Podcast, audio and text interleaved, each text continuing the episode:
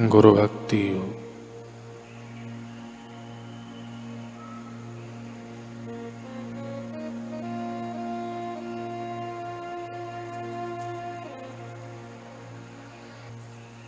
अध्यात्म मार्ग में हर एक साधक को गुरु की आवश्यकता पड़ती है।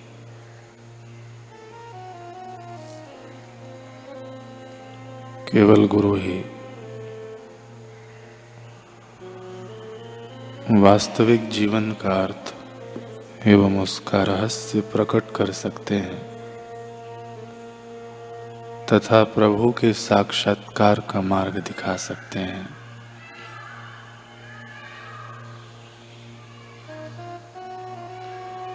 केवल गुरु ही शिष्य को साधना का रहस्य बता सकते हैं।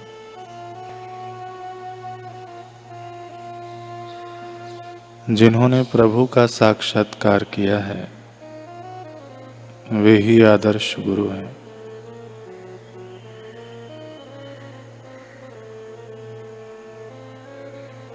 ऐसे गुरु मन, वचन और कर्म से पवित्र हैं।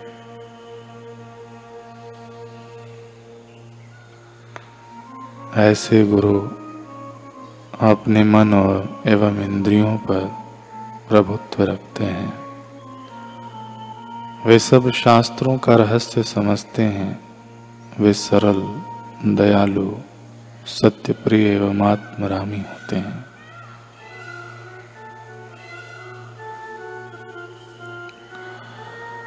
शिष्य के हृदय के अंतस्थल में सुषुप्त दैवी शक्ति को गुरु जागृत कर सकते हैं। शिष्य ने अगर पूर्व जन्म में शुभ कर्म किए होंगे, वर्तमान जीवन में भी अगर वह शुभ कर्म करता होगा,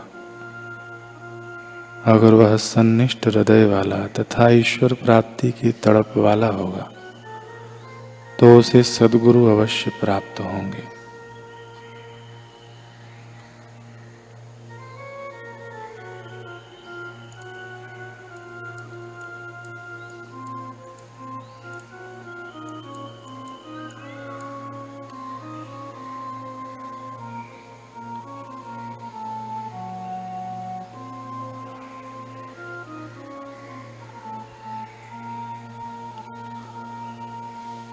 गुरु भक्ति का मार्ग एक महाकाय हिम शैल जैसा है। जो सिंधु के अंक में तैरता है। ऊपर से वह जितना दिखता है, बस उतना ही नहीं होता। सतह के नीचे उसका असल अस्तित्व रहता है। जो खुली आँखों से दिखाई नहीं देता, वैसे ही एक साधक बाहर से जैसा दिखता है, केवल उतना ही नहीं होता। बाहर से वह सदगुरु के कितने निकट है, कितनी बार गुरु कक्ष में गया है, कितने ऊँचे सेवा पद पर आसीन है। यह उसकी असली पहचान नहीं होती। उसकी असलियत अंदर की गहराई में छुपी होती है। गुरु के प्रेम और आदर्शों के सागर में वह कितना गहरा बैठा है। यही उसके अस्तित्व का सच्चा परिचय देता है। गुरु मार्ग का यह रहस्य श्रमण गौतम को थोड़ी देर से समझ में आया, थोड़ी देर से समझ में आया। श्रमण गौतम भगवान महावीर स्वामी के बहुत वरिष्ठ और प्रतिष्ठित शिष्य थे। एक दिन महावीर स्वामी की आज्ञा से वे अपने गुरु भाइयों साल और महासाल के साथ पृष्ठ चंपा पहुँचे।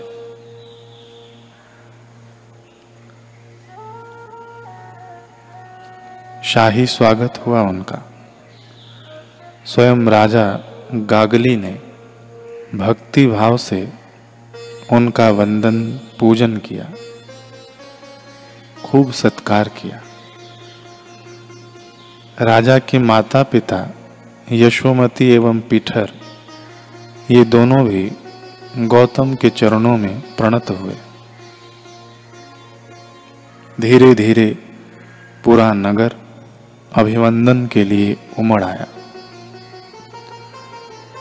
सबके बीच ऊँचे मंच पर एक स्वर्ण कमल का आसन सुशोभित किया गया। उस पर सादर गौतम को बिठाया गया।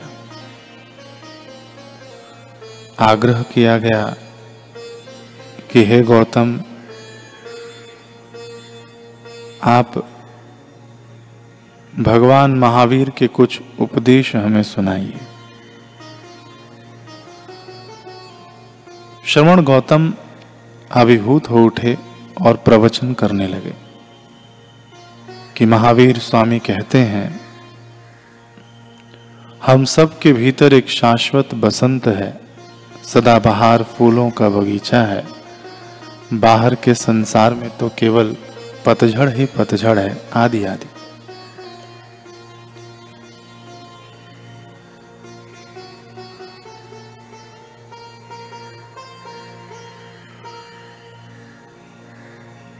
नयन प्यालियों में अश्रु भरकर राजा ने दीक्षा की भीख मांगते हुए कहा, कि हे श्रवणवीर, हमें भी अंतर जगत की इस शाश्वत बसंत और सदाबहार फूलों का साक्षात्कार कराइए। हमारी आंतरिक दिव्यता से हमें मिलवाइए। प्रवचन सभा के बाद एक भव्य दीक्षा शिविर लगाया गया। राजा गागली उनके माता पिता सहित लगभग पूरे नगर को श्रवण गौतम ने महावीर के आंतरिक ज्ञान की संपदा बांटी।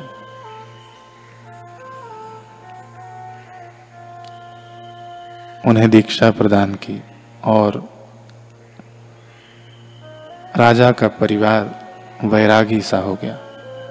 सबने अब परम गुरु महावीर स्वामी के प्रत्यक्ष दर्शन करने की हार्दिक प्रार्थना की। अगले ही दिन राजपथ से छह यात्री निकलते हुए दिखाई दिए। सबसे आगे थे वरिष्ठ श्रमण गौतम, उनके पीछे थे गुरु भाई साल और महासाल, और उनके पीछे चल रहे थे राजा गागली उनके पिता पीठर और माता यशोमती। राह लंबी थी। चलते जाना था। साधारण लोग तो गप्पे हाँकते रास्ता काटते हैं, पर साधक गण चिंतन मनन, सुमिरन कर समय का सदुपयोग करते हैं। इसलिए ये छहों साधक साथ चलते हुए भी अपने में ही समाये थे। पर इनके मनन सुमिरन के किस्से बिल्कुल अलग अलग थे। गौतम का चिंतन मैं पर अटक चुका था। अहम का सर्प उन पर पूरा लिपट गया था। गौतम सोच रहे थे कि वाह, क्या प्रख्याति है मेरी। महावीर का अनन्य और निकटतम शिष्य जो हूँ, इसलिए देखो कैसा राजसी स्वागत हुआ मेरा। कितनी जनता उमड़ घुमड़ आई थी। और देखो ना, पृष्ठ चंपा का राजा कैसे मंत्र मुग्ध हुआ, लट्टू हुआ पीछे पीछे चला आ रहा है। इन वैचारिक बेड़ियों की जकड़ श्रवण गौतम पर कसती जा रही थी। मगर उधर बाकी पाँचों विनीत थे। उनकी चेतना महावीर स्वामी के महाभाव में तैर रही थी।